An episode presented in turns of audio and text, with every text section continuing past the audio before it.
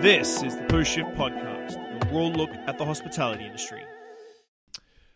Good morning, afternoon, and evening to the post shifters out there listening right in right now.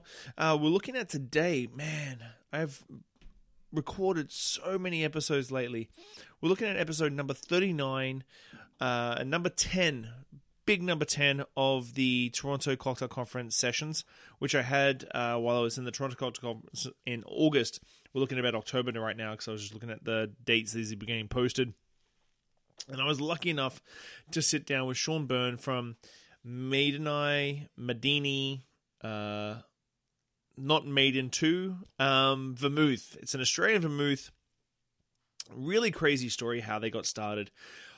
Really extrapolated growth that I didn't think that they had. I thought there was a lot more process to it um, from where they went like zero to 60. So um, I had a really good chat with him because at times I always talk about uh, young bartenders and taking your time and steps and steps and steps, and then other and then other, all of a sudden I interview someone who's like, "Oh yeah, I was 21 and I started working at Avery," and you're just like, "Ah, fuck, you've just basically blown out my whole spiel on taking your time." But um, Sean is a great guy, obviously a fellow Australian, which it, it can sometimes go either way because sometimes I like Australians and sometimes I don't. Nine times out of ten, I don't so much. Um, but at the end of the day, oh, sorry, I just got a message in, and Philip Duff just messaged me. I'm going to be recording a podcast with him very, very shortly in Singapore. Uh, so you've got to look out for that one because uh, Mr. Duff is by far my uh, biggest mentor. But getting back to the episode at hand, I hope you enjoy this episode. It's with Sean Byrne from Maiden Eye, depends on how you say it, and he actually goes through and explains how. Uh, they say it at the uh, winery. So I hope you enjoy this episode, guys. Thanks for the support. Have a good week. Bye. Cool, awesome. Um, so, am I looking at you? You don't need to look at anything. You look at just me. Okay, cool. Um, It's going to sound really great on audio because is. um, so, Sean Byrne's, my name. Um, I am, I think, 37 from memory. I always have to ask my wife that question. Um, so, I've been in the liquor industry for all my life, really, starting from Pancake Parlour nice. when I was 16 years old as a, as a lonely little waiter. I guess I rose to fame and stardom at Gin Palace, Mhm. uh, Melbourne's infamous uh, Gin Den, uh, which has been around for 22 years now. That's mental. This is hard for me because coming from Australia, I haven't been in Australia in, since I came here 13 years ago. Mm-hmm. So I remember when Gin Palace opened, Mm. and like it was just sort of around the time I started in the industry. So Mhm. like in Melbourne, that was the benchmark. Yeah, Like- definitely. Yeah, I mean, what Vernon did, um, the owner of Gin Yeah. Palace at, at that particular time, was around uh, the time when uh, liquor licensing laws were changing Mhm. for getting in the small. A small bar liquor licensing Mhm. went from something ridiculous like uh, you know eighty thousand dollars a year, for example, Mhm. for having a liquor license, and they put in this provision saying it's only going to be three thousand dollars a year as long as there's no, no more than one hundred and fifty people. Yeah. It's one of the smartest things the government ever did to help the bar scene in uh, Melbourne. 150 people is still a lot of people. It's That is- substantial stuff Yeah. for a small bar. That's right. Yeah, definitely. Put some perspective how big the bars were that were regular liquor license, like pubs and Oh, uh, yeah, the pubs five and, and yeah. 600, 700 Yeah, yeah, keep going. Yeah, so Yeah. some of the pubs, particularly because you're from Brisbane, aren't you? Yeah. yeah. You'd know then some of the bars Story up there, Bridge, like 2,000, people, yeah. that's right. Yeah, it's nuts. So no, that was smart, and I mean that's when you know Melbourne, uh, I guess, really took that uh, cocktail bar um, torch and really ran with it, and that Mhm. kind of become, I guess, the epicenter. And then Sydney only followed when they got the same kind of licensing laws, which Mhm. was only probably about seven seven years ago, I Mhm. think. But then Sydney gone on Oh. stuffed up, didn't they, with the, the government there? That's right. stuff. Yeah. So Have they Um, lifted those yet? I've heard like talks Oh, and stuff. yeah, there's people. There's still people. It's going through courts and stuff like. that. I don't think I read something the other day with Justin Harris was doing a chat saying it's Mm. killed nightlife and stuff um, there. But Yeah, he's lost, so, he's lost so much money out of. Of course he has. Yeah, I know. But it's, it's embarrassing Yeah. when you can't go. I mean, for for me as somebody who's a patron saint of hospitality, Mhm. as they say, um, and you've got international guests coming through, and they can't get a drink after 1.30, 2 o'clock coming through, and it's yeah, it's, it doesn't really showcase the city and what, what it's all about. We've never had that problem in Melbourne. They tried to have that. Um, they did a trial for three months, and there was big protests and stuff. And luckily, the government sort of turned around and said, "No, no deal. Um, this is not happening." And now, if they're to the point where they want to encourage uh, the other end of the scale, they want to look at getting a kind of a nightmare kind of thing going on. We've got 24-hour public transport on Mhm. the weekends and stuff like that. So, yeah, How old were you when you started at Gin Palace? 25, 26. So that was 2005, or 2000, Something like that, yeah. 2005, 2006 sort of thing. Yeah, yeah. And what did you start as?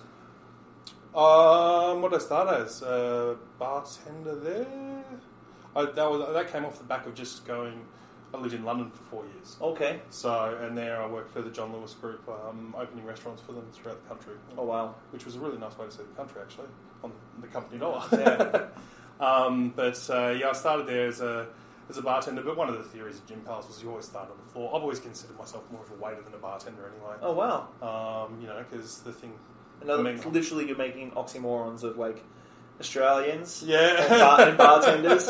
Oh yeah, I much prefer the floor than the bar. Oh, yeah, said no yeah. bartender ever. No, I, I, I love getting my. I like designing the drinks, Yep. and so I like getting behind the bar. But I, I much prefer the interaction with guests. Mhm. It's one thing I miss from um, now that I've kind of pulled back and making my own liquors and Mhm. stuff like that, and only doing consulting and, and events and stuff. That uh, yeah, it's that that interaction. You know, when you have a guest that's coming in, and you know, when you're a destination bar like Gin Palace was and is, you know, people come there and they want to.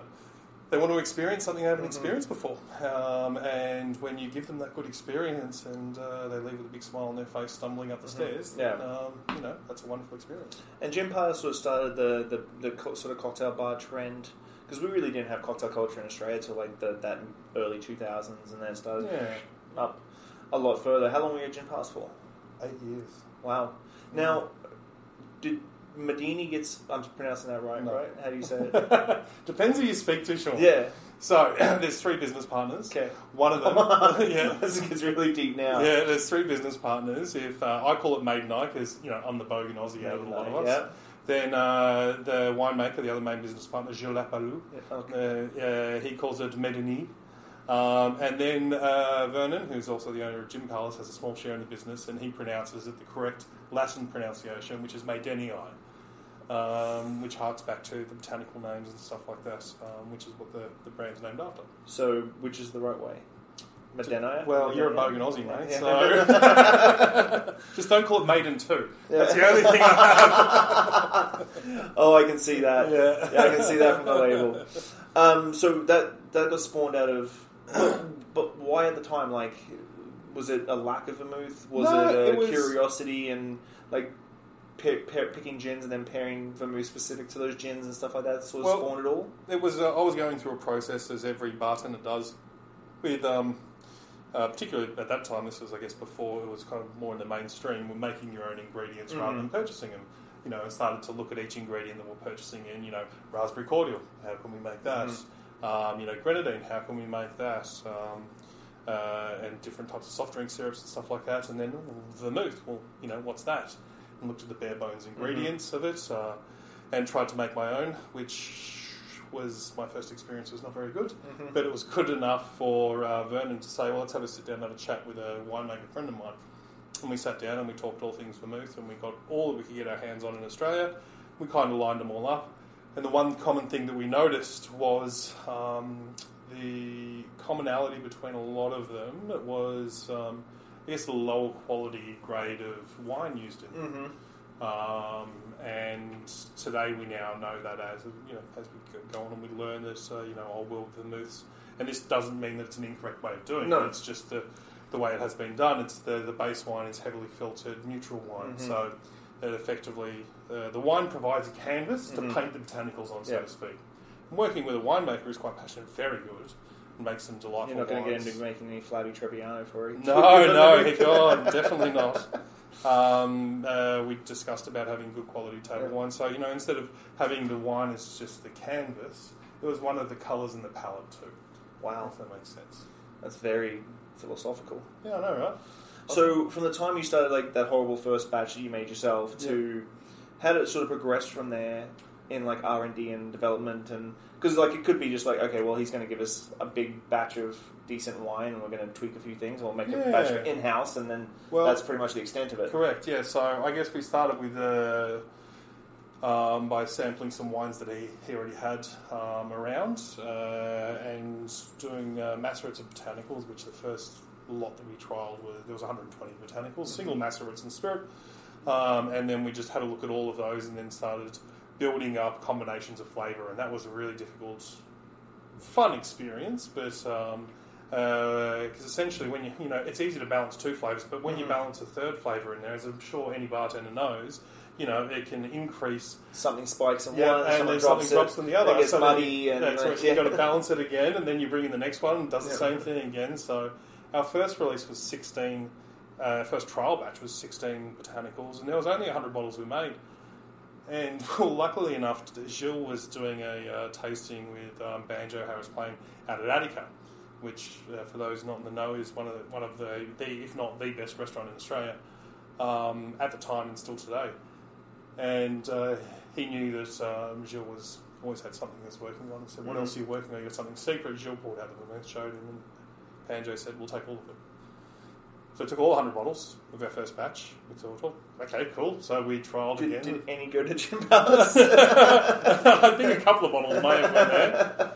Um, and then the second batch we did, uh, we upped it to 200 bottles, uh, some more botanicals. Uh, I think it was up to 23 at that stage. Um, showed Banjo again. He said, yep, we'll take all of it. And then the third one, um, uh, we pushed up to 34, and that's where we were happy and we were ready uh, with us. And uh, showed it to him again. Said, yep, we'll take the whole barrel, which is uh, 300 bottles wow. and we were never going to release that product. That was always a testing ground to Yeah. see how the botanicals integrated with the wine, and that evolved to be Maidenii Classic Vermouth. Wow. Um, we're only ever going to do a dry and a sweet. And funnily enough, since that day, that's been one of our most popular ones. It's very hard to uh, showcase to bartenders, but uh, people in restaurants 100% get it. It's a lot more bitter. It's a, I guess it's more akin to an Americano. Mhm. There's, um, you know, the, there's a heavy proportion of gentian root in there, which gives it a bitterness. Um, uh, and yeah, so it's been a favourite of restaurants ever since. Wow. Because I think the hard thing with some of these weirder, more obscure stuff, especially when we start getting into the craft realm and the, that Mm. sort of thing, is like uh, I recently did something with absinthe, Mhm. and everybody's tasting it neat. Mhm. And I'm like, well, that's not how you drink absinthe, though. Where's the water and a little bit of sugar? Maybe That's not true. even sugar, but like drinking it how it is, and like drinking it straight vermouth. Obviously, for the geeks out there, Mm. cold glass of vermouth is never a bad thing. Mm, no. But then you start playing around with the different gins and that sort of thing, and then you Mm. really start seeing it sing through and shine Yeah. through. And I think sometimes taste something and go, nah, and then Mm. push it aside instead of going, okay, well let's make let's get six gins off the back bar, Yeah, make it with the same proportions, and give it a try, and then see how we, we that's flow right. Yeah, you sort of see how everything. Cause, I mean, well, as I always say, uh, vermouth is the gin of the wine world. Yeah. Um, because we share a lot Exactly. of the same botanicals. You know, they've just got a spirit base, but we've got a wine base. It's um, and so that from all that time, how long are we talking, like time wise? Was this a quick process? well, it was much quicker than what any kind of uh, start, except for my new liqueur company, which has just flown through the roof. Um, but there was probably, you know, yeah, it was a couple of years um, before it was in every state in Australia, and we had distribution in every state in Australia, which is rather quick. And that's from that first lunch, just talking about it. To where we actually were, you know, because we had basically during the testing times, I think it was about a six or seven month lead time before vintage was. Because the way we make our vermouths now is that we have to do it all at vintage time um, because we arrest uh, the fermentation Mhm. um, with the tinctures, Yep. which retains the natural grape sugars, means Yep. we don't have to have caramels. It's a, it's a really difficult way about doing doing Yeah. it because you have to, depending on Be how hot it is, and the ferments Yeah, yeah, run run quick or slow.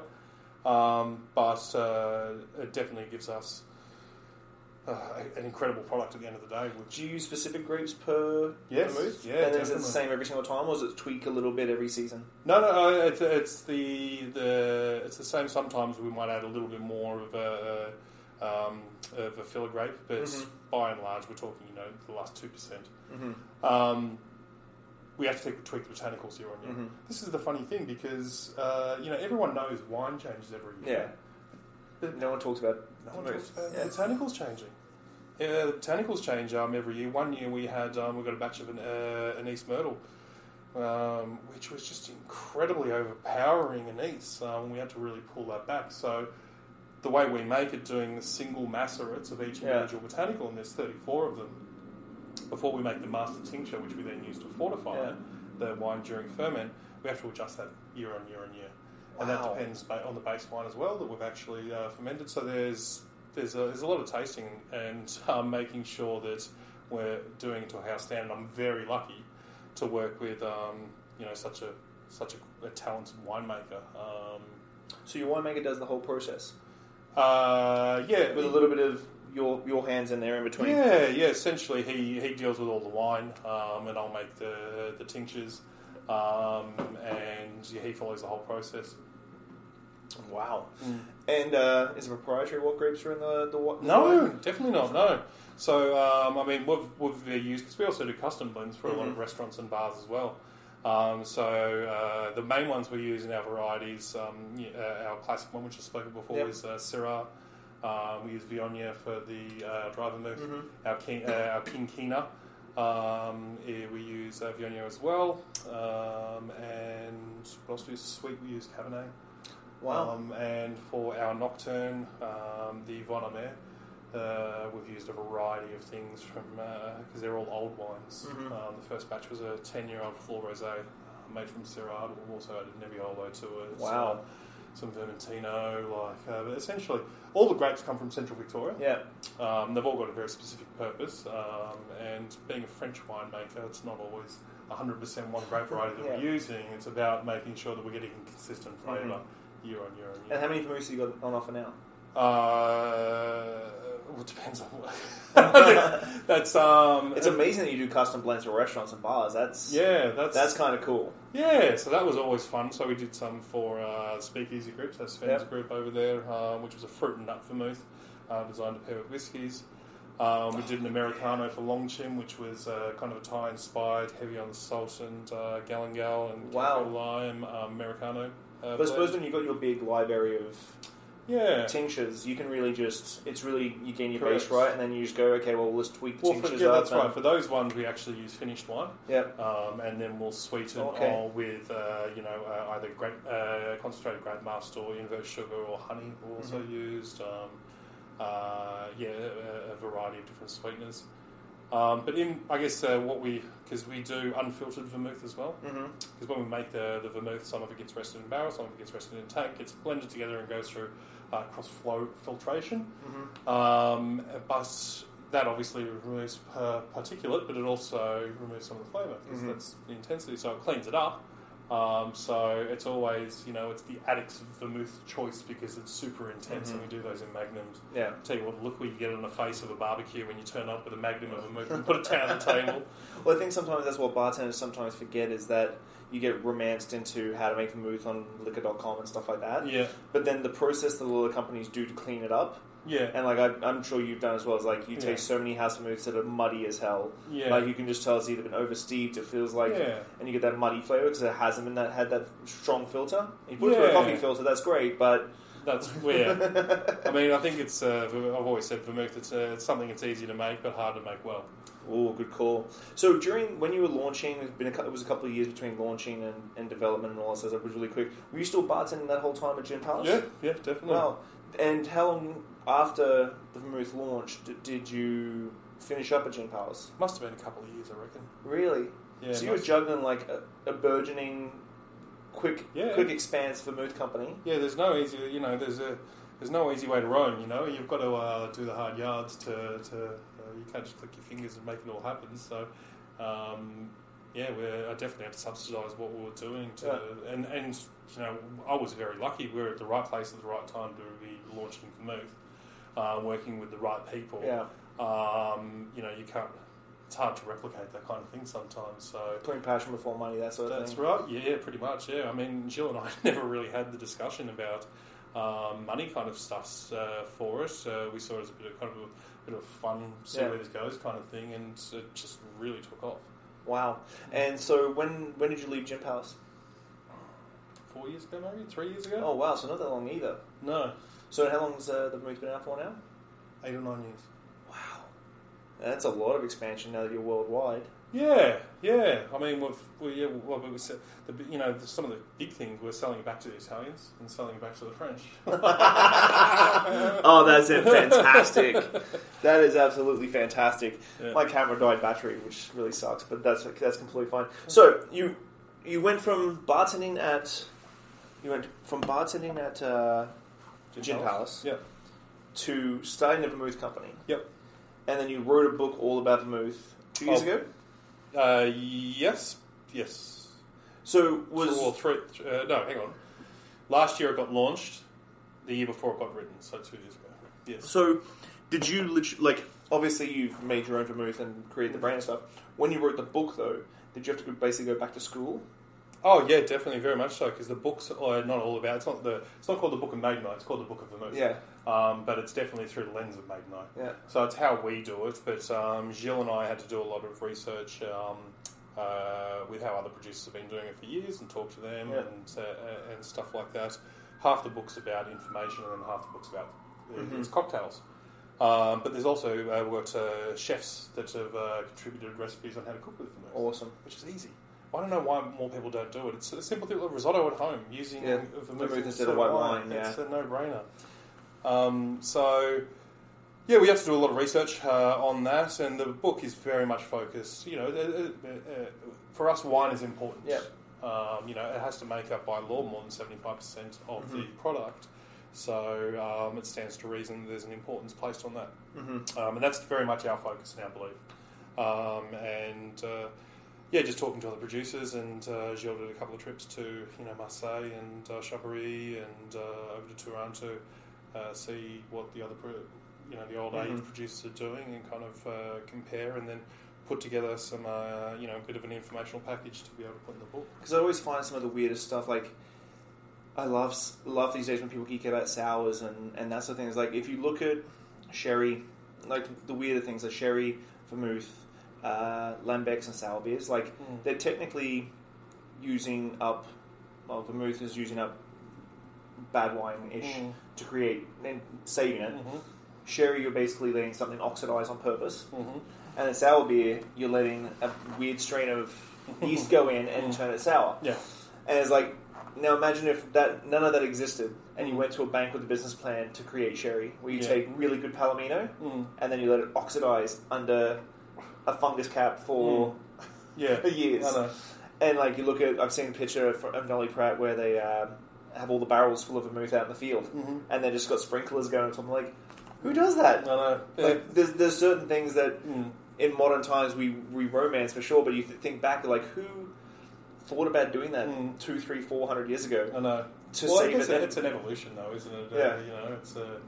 I guess it wouldn't have started out like that. It's, uh, certainly, it's evolved over time. and I love, I love, I love your vermouth book. yeah. Have Like- you read it? I've read bits of it. Yes, Yes. I just, I absolutely love vermouth, and uh, I'm always fascinated with how vermouth plays with gin.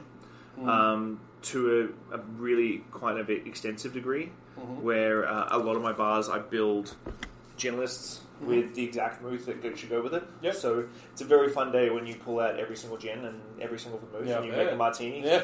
seven times and then you taste it and go which one's the best. Yeah, yeah. And then everybody signs off on it as a group, and then that's Mm. the way that the things gets made. Yeah. Same portions every single time. There you go. That's the rules. But uh, how do you find like how do you find time? Because I think a lot of people look at successful bartenders like yourself and look at all things like so consulting and all the sort of background stuff that rarely gets posted on Facebook. But you've got the, you did the vermouth book. You have you have the vermouth. Mm-hmm. You travel a ton, Mm-hmm. and then you just wrote another book too. Yes. And what's all day cocktails about? Uh, so, uh, All Day Cocktails is about um, low to no ABV drinking with a mind to, to sustainability.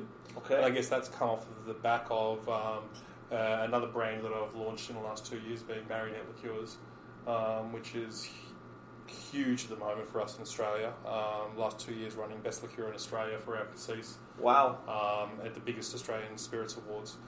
Uh, Vanguard's just taking distribution, which is one of the most prominent uh, distributors uh, there, uh, working with Nick Tesar, who's um, world class bartender, and Hugh Leach, uh, who worked with me, Gin Palace, and the designer of Maiden Eye, Laura Monkowski, um, uh, to create these ones. I think we're up to six now, seven, and one, the aim is 20. Um, so Liqueurs. yeah, so we want to be that cocktail stable. So essentially, you know, we can replace uh, um, all the stuff that you know that you'll have on your back bar. Because Yeah. every cocktail bar needs a certain amount of Mhm. liqueurs, and being able to have that stuff. And we that really, one, that one Kir Royale Yeah, that gets ordered once every three months. You need a bottle of that's right, yeah. And we work directly with Australian farmers. Um, Wow. uh, you know, bypassing the whole supply chain, helping to them to not only use up their ugly fruit, but uh, also reimbursing them. You know, Like uh, fair trade and all that sort of thing. Yeah, of course, because And ugly farmers- fruit, ugly fruit everywhere is a big problem. It's a massive problem in Australia. It's it's ridiculous. Like our apricot farmer in 2018 had to throw out two and a half thousand tons of no, it was two and a half thousand tons. Yeah, I think it was two and a, uh, over the season or something ridiculously large. Of just fruit that didn't look right. Um, because there was one day of hail, which Oh, gave blemishes Yep. to the outside of the peaches, um, and uh, yeah, you had to throw them out to give them cattle feed. Our strawberry farmer, um, he uh, when we had a strawberry needle scandal Yeah. called in Australia, and Oh, yeah, put yeah. a needle in the strawberry, and then all of a sudden the supermarkets just stopped purchasing strawberries, and this isn't really an ugly fruit movement. But, uh, but still, I remember that, and you saw 30 these dump, dump trucks, dump trucks just fucking pulling up to landfills and just. And we're giving them to cows to make strawberry Yeah. milk, as he always says.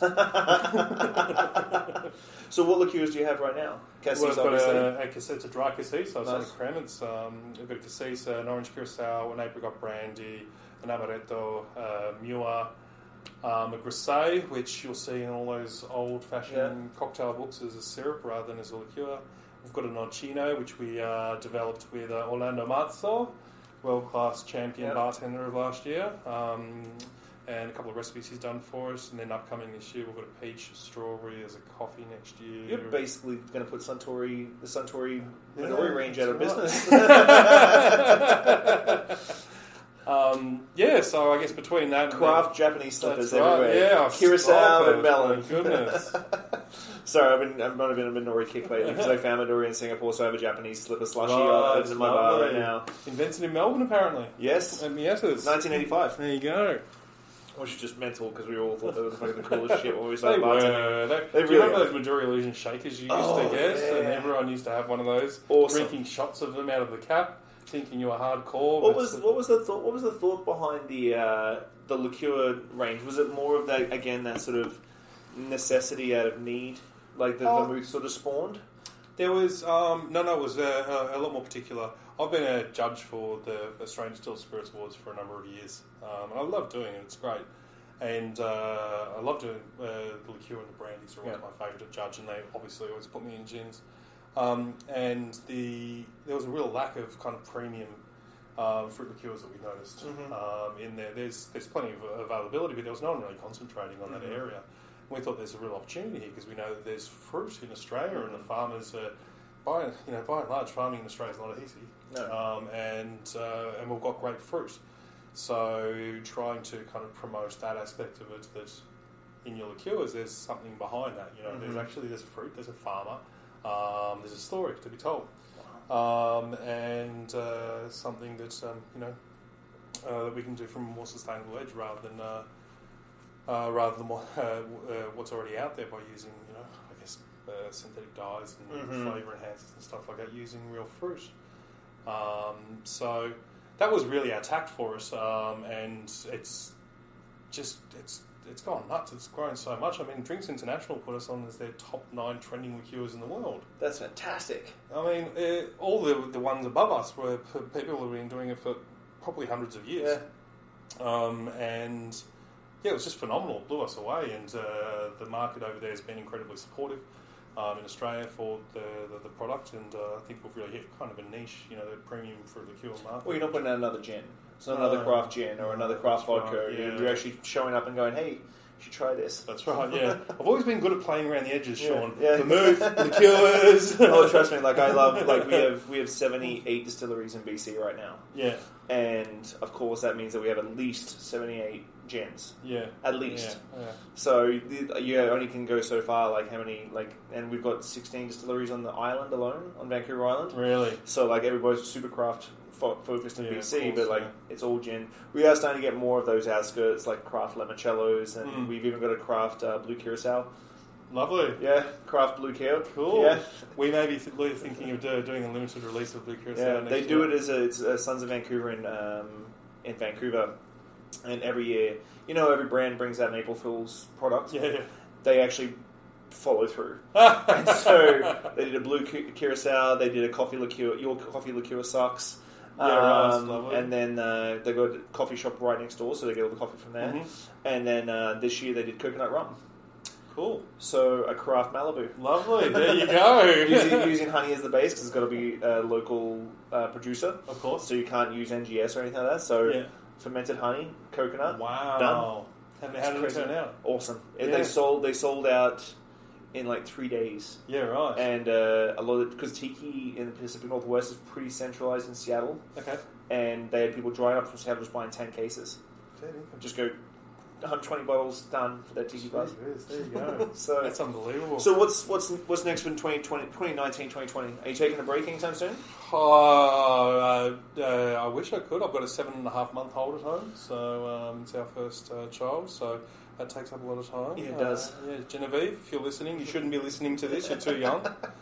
um, uh, just more growth with um, uh, with liqueur brands, I guess, and uh, you know, getting each of those new products uh, coming out and probably finding a home for that space. We're heading up to event season, which is when uh, for, in uh, Melbourne where my consultancy really kicks in. I Okay. look at uh, uh, a lot of uh, musical events and stuff that we do, catering options and opening bars and restaurants, etc. Um, and then Maidenii just continuing doing what we're doing, growing the brand and getting it uh, in front of more people and making good vermouth. That's epic. So, yeah, there's quite a lot on the plate. I would like to slow down, but um, I can't seem to stop. My business partners always tell me when I'm coming up with a new idea or something like that. They say, "Hey, Sean, let's just let's just finish this Yeah, other I, had idea." that, I, had. I had that conversation Oh. with my wife last night. We just, uh, yeah, Nick and I just finished a manuscript for the third book, um, which will really? be out in July next year. Wow. Yeah, on Punch.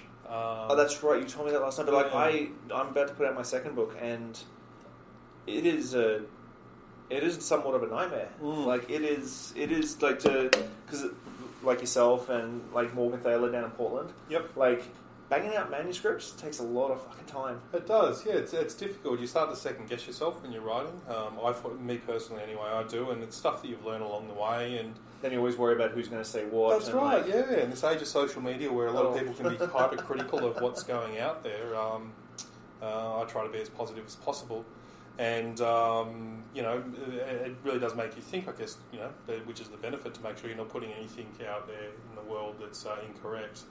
Um, so it's yeah, because I mean I could talk at length on any kind of subject Yeah. for something that I'm passionate about, but um, making sure it's factual is the most difficult thing. Yeah, yeah. well, and, that, and that's also the hard thing is I think with the internet these days it's a little bit easier to find this information. But there was going Mm. back to like when we started in the industry, no internet, no, and you get dial-up, yeah, and you get you get a book from like I have a whole bunch of books in Australia that I probably never will bring to Canada, but like every time I walk by a bookstore, I was like, okay, well I got to get a new book. Mm. And I remember like.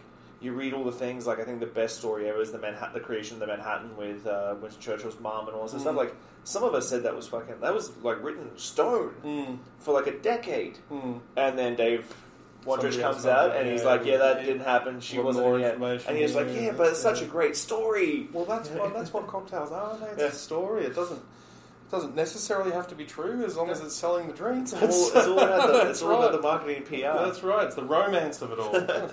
well, I really appreciate you sitting me down, sitting down with me, buddy. I, uh, I always, I don't usually like Australians, but uh, I actually, uh, I actually don't mind sitting down with you. Stop it! You're making me blush. Lucky the camera's not. Uh, if Smolinski was in this room right now, which Keep you talking.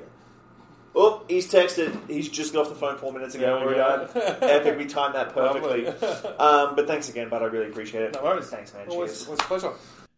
Thanks, guys. I hope you enjoyed that episode. I really enjoy sitting down with friends and people who I haven't met before, or mentors, or people I idolize, and uh, fanboy out a little bit. Uh, I really hope you enjoy uh, the episodes and uh, everything you get from them, um, because like, I'm just going to keep loving doing them, and they're just going to keep happening.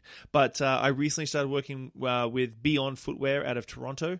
Um, Biion Footwear is, if you've w- looked at my Instagram or my social media, my fantastic shoes that I wear around. My pink flamingos get a lot of attention. Um, but I, have started working with them as their brand ambassador. So if you go to biionfootwear.com, so B I I O N footwear.com, and order a pair of shoes and type in my name, and hopefully, if you're listening to this podcast, you know how to spell my name. You'll get 20% off a pair of shoes. Um, I really enjoy them. I, they're comfy as hell. I travel in them. I work in them. I do absolutely everything in them, um, and I really enjoy working with these guys. It's an amazing company out of Toronto, and I, I'm thankful that I have been given the opportunity to be a brand ambassador. So I want to thank everybody for the support for the podcast. I want to thank everybody for uh, following along on social media. And uh, if you want a cool gangster pair of shoes, you've got to have a pair of Biions. See you guys. Bye.